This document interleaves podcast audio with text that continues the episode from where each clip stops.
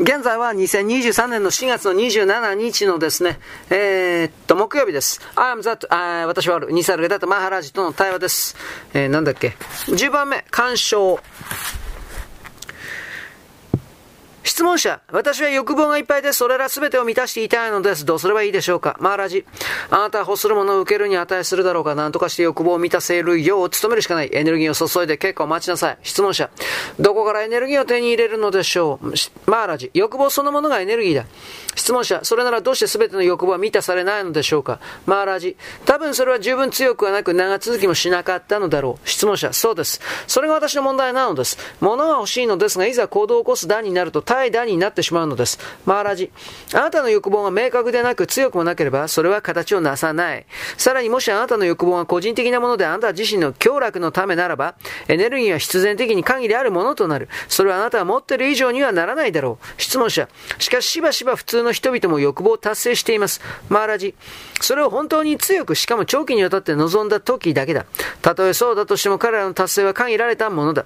質問者。それでは利己的でない欲望はどうなのでしょうか？マーラジ。あなたが社会のためを思って望むならば世界全体があなたと共に望むだろう。人類の望みはあなた自身のものとして努めなさい。そうすれば決して失敗はありえない。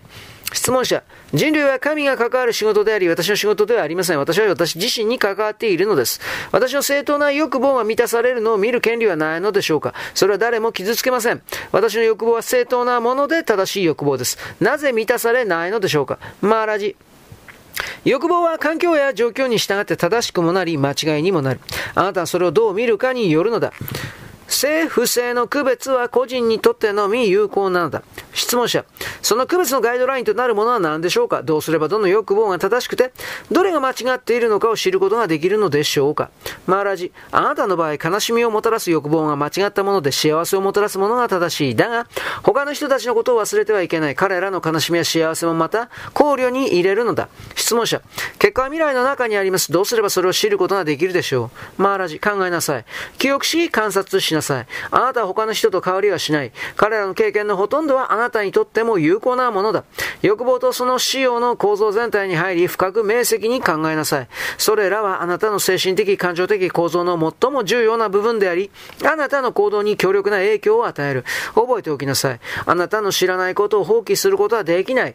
あなた自身を超えていくには、あなた自身を知らなければならないのだ。質問者、私自身を知るとはどういう意味でしょうか？私自身を知ることで正確には何を知ることになるのでしょうか？マーラージ、あなたではない全てを知るのだ。質問者、私が、何が私かではないのですか？マーラージ、あなたはすでにあるがままのあなたなのだ。何があなたではないかを知ることで、それから自由になり、あなたはあなた自身の自然な状態にとどまる。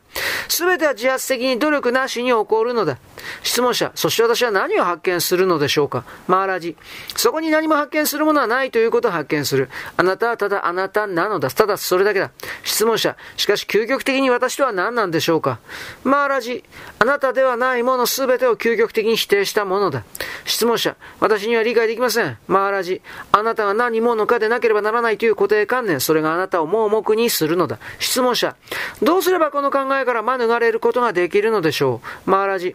もし私を信用するならあなたは意識とその無限の内容物を照らす純粋な気づきだ。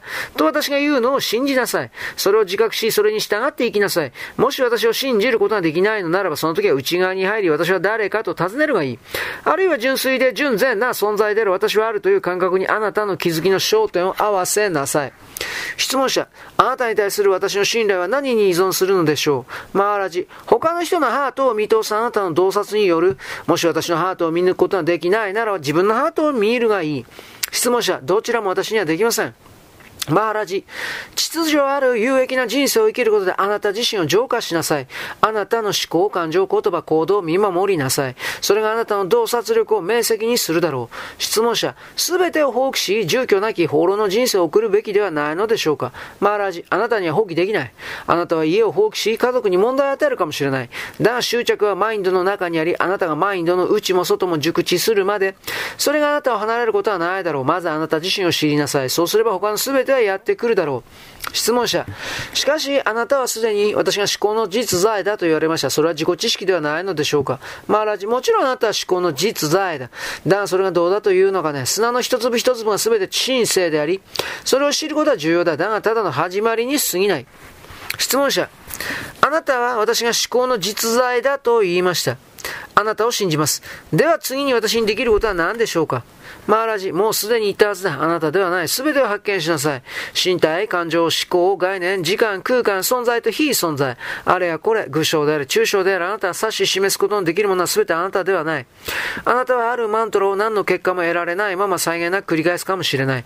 単に言葉による表明だけではダメなのだ。あなたは自分自身を、特にあなたのマインドを見守らなければならない。一瞬一瞬何一つ見逃すことなく、この干渉が自己から非自己を分離する本質的なものだ。